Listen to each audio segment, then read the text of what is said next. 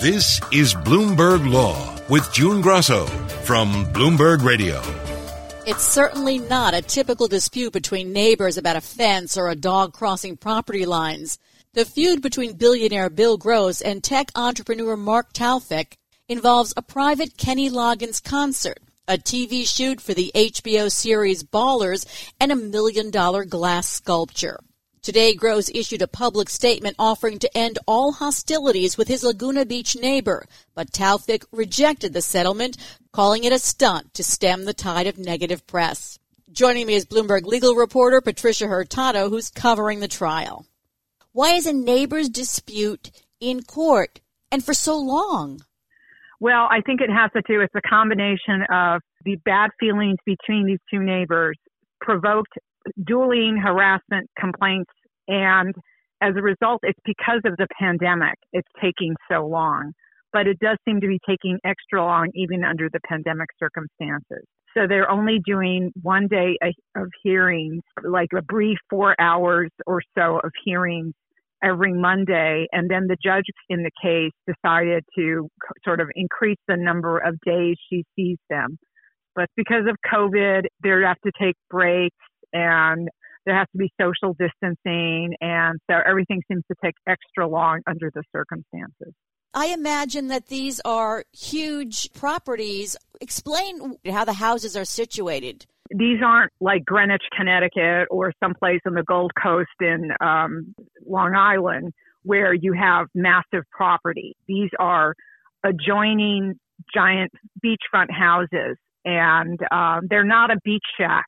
These are very large. They're like thousands of square feet. They're built on a bluff overlooking uh, on a cliffside overlooking Laguna Beach, which used to be an artist colony for, you know, basically hippies and artists when I was growing up.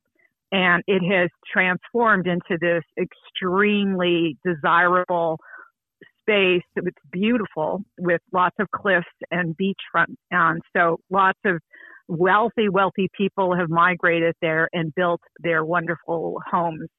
But they're kind of cheek to jowl. It's not as probably as tight as Malibu if people have ever seen those Malibu homes, but um, they're very massive houses adjacent to each other. It seems that at one point they were friendly. So tell us about the Kenny Loggins private concert. Yeah, that was quite extraordinary. Having grown up with Kenny Loggins, it was quite something to hear that Bill Gross is so rich, and they are different from you and me, that he had uh, a private concert in his backyard, catered and everything, with Kenny Loggins for his girlfriend's 50th birthday party. So this isn't just like, honey, I'm taking you to Acapulco. This is like, honey, I'm getting Kenny Loggins to play in my backyard for us. And uh, apparently, what also started with this was uh, for her birthday, he installed a million dollar Dale Chihuly glass sculpture that is about 20 feet long and 14 feet deep. So it's, it might be the size of some studio apartment for a New Yorker, let's just say. And it's tall and it's glass. It's blown glass and they look like lots of little like organ pipes made out of glass with colors. And they were apparently very good friends. There's two different diametrically opposing stories of this relationship and how it soured. According to Mark Towfiq, he's a tech entrepreneur who built his multi-million dollar mansion first on this cove. He built a beautiful dream house and work from home. And he says that Bill Gross later bought the place next door and started renovating and had the sculpture and then had the Kenny Loggins concert and everything was great. And he let Kenny Loggins crew run their gigantic cables past his through his property to their trucks, the generating trucks, and let them trample his plants and he never complained but even thanked Bill Gross's girlfriend, and they had a text he read saying, you know, thank you for this. And she said, you're very welcome, smiley face emoji.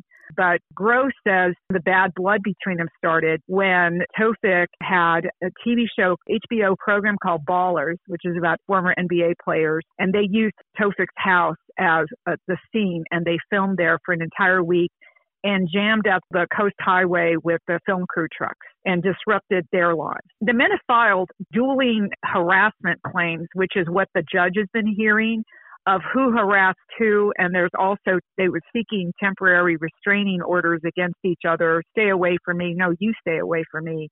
Bill Gross says that he has been stalked by Towfiq who is tech obsessed is the basic implications through the testimony and the allegations of all these cameras everywhere, including a camera that spied on him that was posted on a palm tree, a real live palm tree. There's a camera on the palm tree, which Bill Gross says that Towfiq has been ogling him and his girlfriend when they dress scantily in the pool. So Towfiq actually complains to the city about that million dollar glass sculpture and then he says that Bill Gross engaged in hours of sonic abuse with music blaring from Gross's home, including the theme songs from shows like Gilligan's Island and MASH.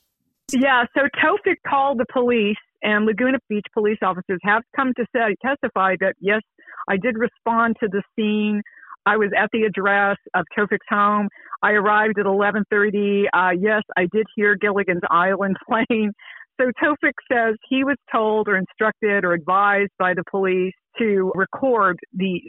So that we have heard over and over again multiple tapes, and we have heard the sitcom introduction tunes to theme songs from MASH, Green Acres, Gilligan's Island, and all kinds of stuff. And then you also then heard hip hop, and we heard Carly Jepsen's "Call Me."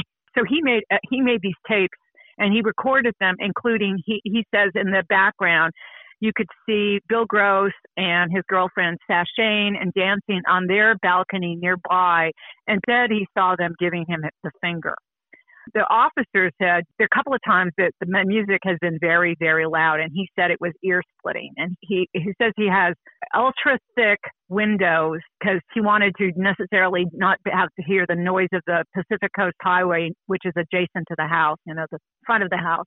And he has uh, thick cement walls, and yet the music was coming from next door with the speakers from outdoors were pointed at his house. So um, Towfiq says it all started when he complained to the city of Laguna Beach about suddenly, out of the blue, it looked like a giant soccer net was put over the sculpture that's lit up at night. So imagine that something looks like a Christmas display or, you know, like a church organ made of glass that's illuminated at night and it's you know, blue and white and all different colors. And then it's got a big giant white net over it.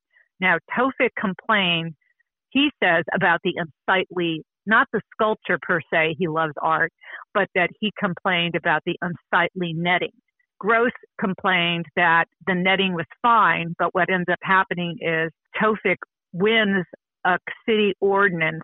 He has the city come out, looks at uh, Gross's sculpture, and then finds Gross in failed to comply to zoning regulations when he had that installed. You can imagine someone might be annoyed that if you spent a million dollars installing art and then somehow it got broken and then you put net over it, but suddenly the city says that's not okay. And that's when Towfiq says the abuse started. At one point, a police officer says she arrived uh, one morning and she heard very loud Spanish music. And then the, they asked her to be more clear, explaining what kind of music. And she said she could hear very loud mariachi music playing instead of Gilligan's Island. And she said it was louder than the, the Pacific Coast Highway traffic on a Saturday, if you can imagine. You know, it's very loud highway traffic. As well, it was louder than the ocean roar.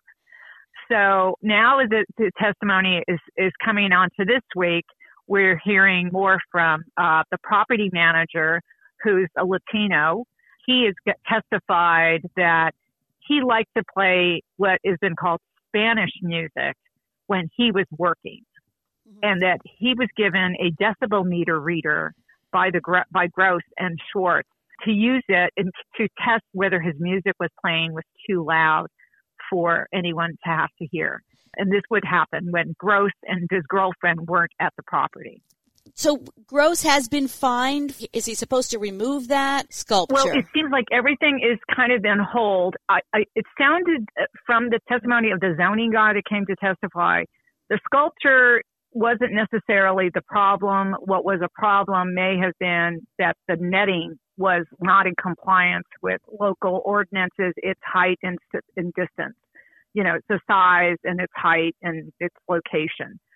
So he was supposed to remove it. Now, Bill Gross's people have testified that it was only put up on windy days to keep palm fronds from falling down and possibly breaking the sculpture. Okay. So what this has been is a judge has been asked to kind of, she's kind of trying to be um, disciplinarian of two middle school boys who can't get along, and she's being asked to basically decide two dueling harassment allegations against each other. So we've heard from Towfiq. He spent multiple days on the stand. And of course, this is going at an excruciatingly slow pace because of the breaks they've been taking, and they can only have a hearing one day a week. And we expect to also hear from Amy Schwartz, uh, Bill Gross's girlfriend, who's a former model and professional tennis player. And then we're going to also hear from Bill Gross. You write that you can sense the animosity between these two now, and that that has even been demonstrated in the courtroom. Yeah, the first day Towfiq was supposed to take the stand, you can imagine that they have plastic shields around the witness, the judge, and the witness box, and the courtroom proceeding is limited to the parties only and a, a film crew and one, I guess, one media representative. And I know the first day of the trial, Inside Edition got the prize seat of being the pool or the only camera allowed in the courtroom. And so Towfiq takes the stand to testify at the dueling harassment hearing.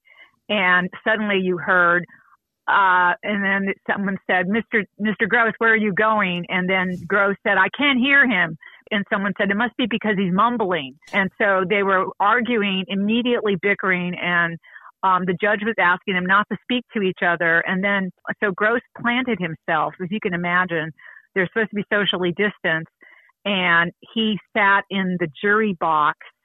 He said he was hard of hearing and he couldn't hear, so he sat in seat number two, second seat next to the witness uh, box, it's the jury box. There's no jury, of course, and then Towfiq complained that he didn't like Gross sitting so close to him, so he that he should move. And then there was the discussion back and forth. Where could he sit? And then Gross said he couldn't sit, so maybe he would stand throughout the entire hearing. And then he said his hearing aid was breaking because he couldn't hear. And then the judge asked him to raise the volume in his hearing aid, and suddenly hear that excru- you know that very painful screeching noise when someone's hearing oh. aid has backplay on a, a speaker.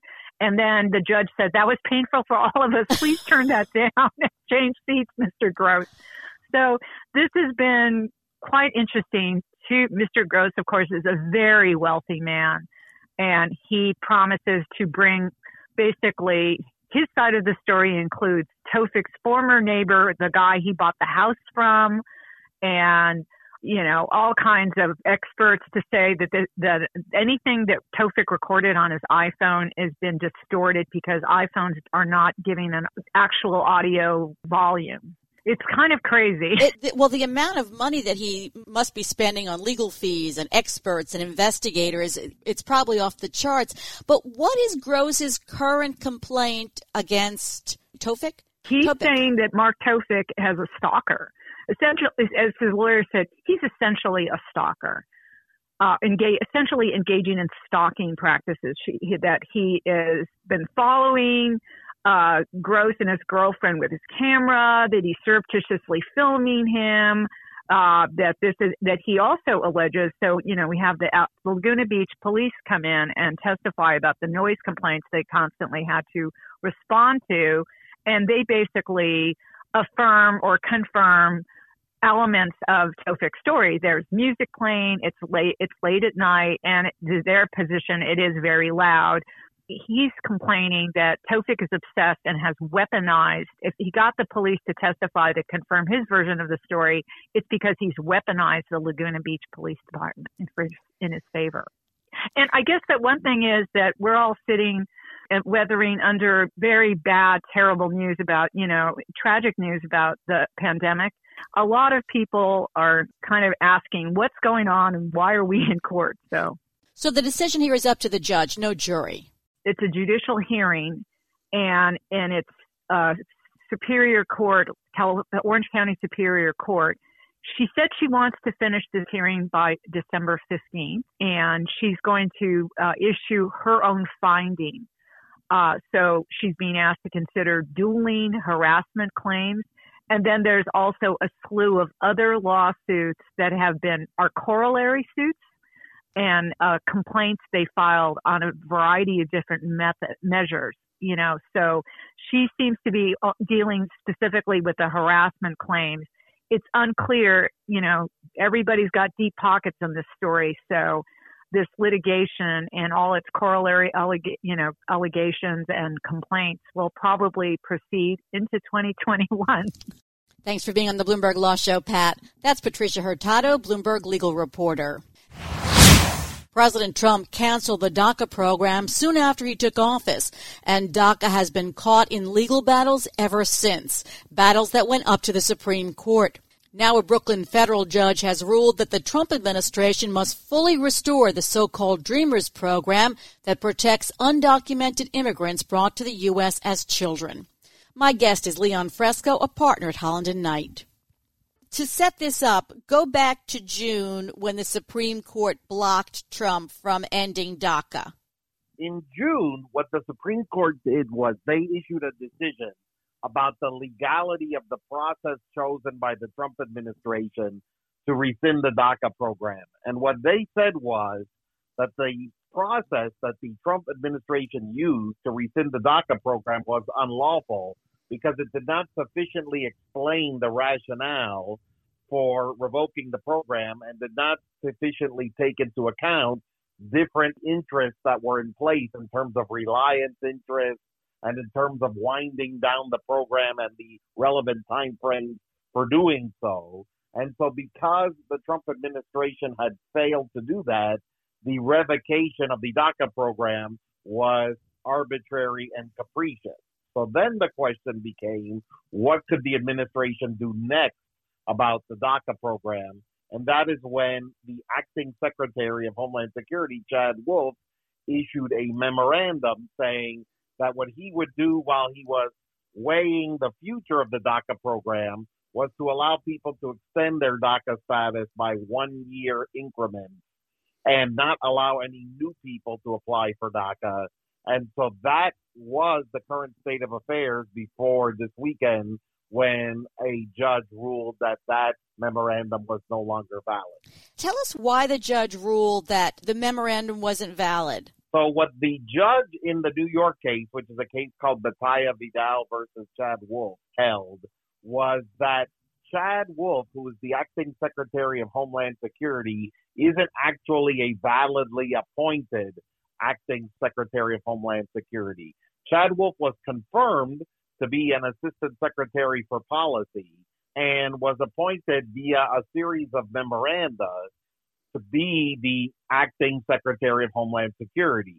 But what the judge ruled was that that series of memoranda was flawed, not just for Chad Wolf, but also even for Kevin McAleenan, who was the acting Secretary of Homeland Security before Chad Wolf, and that the last actual valid person who's the Secretary of Homeland Security was Kirstjen Nielsen, was confirmed by the Senate, and that since she drafted a memo about who goes next in the succession plan, that memo was never followed, such that there is currently no legitimate person that can be appointed as acting Secretary of Homeland Security because there's no one who can actually do that anymore because the process was fractured, such that the only way to remedy this is for the Senate to confirm a new Secretary of Homeland Security. The judge also told the department to put out a notice so that new DACA applicants could start applying?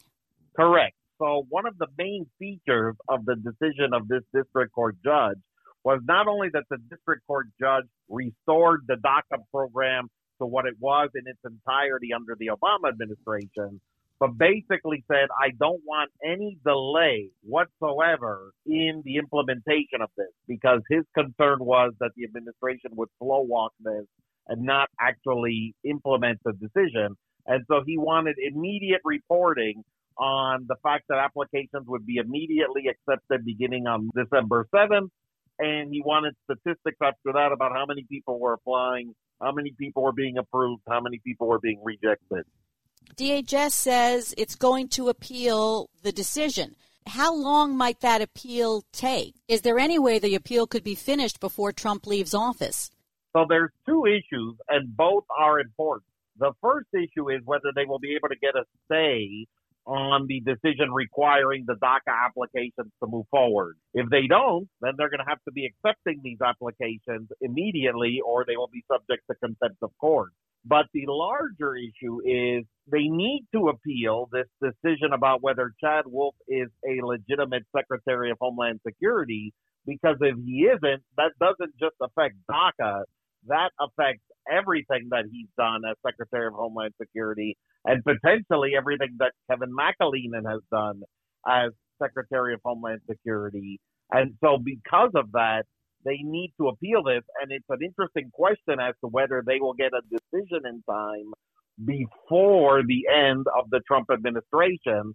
And if they don't get such a decision in time from the Supreme Court, or at least from the Second Circuit that tells them, hey, it's okay, there was a legitimate appointment here.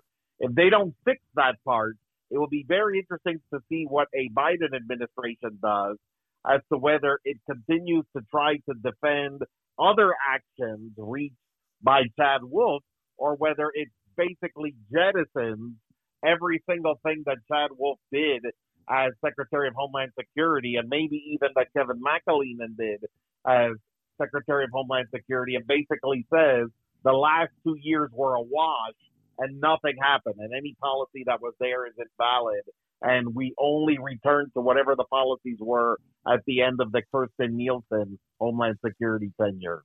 This is just one case. There are also challenges to DACA in other states. Texas is challenging DACA, and a judge there could rule that it's illegal. What happens then if, if a judge in Texas says DACA is illegal and you have this decision by a Brooklyn judge? So that is a separate and completely distinct but equally important challenge, which is there's been this bucket of lawsuits, which are the ones that reached the Supreme Court, on the manner in which DACA was revoked. And all of those have failed to reach the fundamental issue of whether DACA was lawful to begin with or should be ended just because it's an unlawful program. We have not had that adjudication. And that's the litigation that's happening in Texas right now. And the thought process is because the composition of the Supreme Court has changed since the last DACA decision, where Justice Ginsburg has been replaced by Justice Coney Barrett, there is a significant possibility that if that case gets to the Supreme Court, the entire DACA program would be invalidated for the same reason that when President Obama tried a larger program called DAPA, which was for undocumented parents of U.S. citizens, that program was invalidated because it was viewed as A, procedurally incorrect because it did not use notice and comment rulemaking under the Administrative Procedure Act, but B, it also violated the Immigration and Nationality Act because there are provisions in the Immigration and Nationality Act which require the Secretary of Homeland Security to place undocumented individuals in removal proceedings when they come across undocumented individuals, not to give them work permits. And so the idea is you could do that on an individual basis, but once you do it on a programmatic basis, you're violating the law. And so that's the two theories that are going to be litigated as the Biden administration seeks to restore DACA. That's right. Joe Biden has pledged to restore DACA within 100 days of his taking office. But his restoration, that would just mean an executive order. Correct. He would simply say that the Obama administration policy is restored in its entirety and applications begin in earnest again. Now, the only question is uh, President Biden is getting a lot of pressure to change the date of eligibility because under the current DACA program, you had to be eligible because you arrived before 2007. So that's a long time ago. That's now 13 years ago. He may get some pressure to move up that date. Uh, and if he does do that, that makes it easier to challenge in court because now there will be people who did not have quote unquote the reliance interest on DACA that the current people in the program have. It seems like DACA recipients have never really been able to feel safe because ever since the beginning, there have been legal problems with DACA. That is absolutely correct. Since the beginning of DACA, there have been legal challenges. There was an illegal, there was a legal challenge originally in the Fifth Circuit by ICE agents, and there the legality of the program was not ruled upon because at that time the Fifth Circuit held that the ICE agents did not have standing to challenge the DACA program. So there was never a ruling on that. But what happened after the Obama administration expanded the DACA program to become DAPA, to include parents of U.S. citizens, then the state attorney generals sued as opposed to ICE agents. And because the state attorney generals sued, then the courts ruled that those state attorney generals did have standing because the issue was that DACA recipients were able to get driver's licenses in those states and that that gave the state standing, whereas the ICE agents never had standing. So we've never been able to confront once and for all the legality of DACA, meaning since 2012, people in the program have always been worried that it would be held to be illegal. And as such, they could have their status stripped away.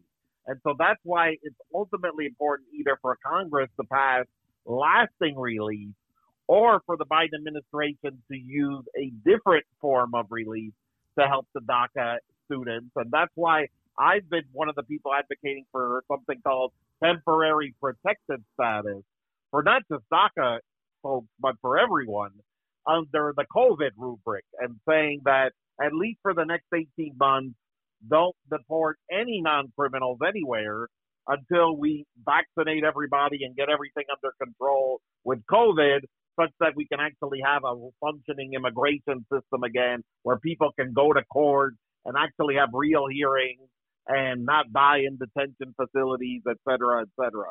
And so I don't know if that idea is going to get traction, but that's one of the ideas that they're considering in the Biden administration. So, I mean, theoretically, what could happen is if that Texas case goes up to the Supreme Court, the Supreme Court could say that DACA is illegal, and then the Biden administration would have to come up with some other kind of rubric to help correct. dreamers. If, correct. If the Supreme Court holds that the DACA program is illegal for the same reasons that it had held that the DAPA program was illegal. Now, it didn't write a decision. It just affirmed the Texas decision back then. It was a 4-4 split that just affirmed the Texas decision without a written opinion. But if it holds that it's illegal for the same reason, then the Biden administration will actually have to come up with a new administrative way to try to protect DACA recipients. And I think that way would be temporary protected status. They could potentially also just tell people apply for something called a humanitarian parole, and we're not going to put any criteria in it and that way, because it's the insertion of criteria that makes the program illegal. But if it's a one by one decision, it's legal. And so they could just tell people we can't give you any guarantee that it'll be granted, and we can't lay out any criteria for how it will be granted. But if you apply, maybe you'll get this humanitarian parole, and that would be another way to try to take care of this population. Thanks, Leon. That's Leon Fresco, a partner at Holland and Knight. And that's it for this edition of the Bloomberg Law Show. I'm June Grosso. Thanks so much for listening. And remember, you can always get the latest legal news on our Bloomberg Law podcasts. You can find them on iTunes, SoundCloud, or wherever you get your favorite podcasts. Thanks so much for listening. Please tune into the Bloomberg Law Show every weeknight at 10 p.m. Eastern, right here on Bloomberg Radio.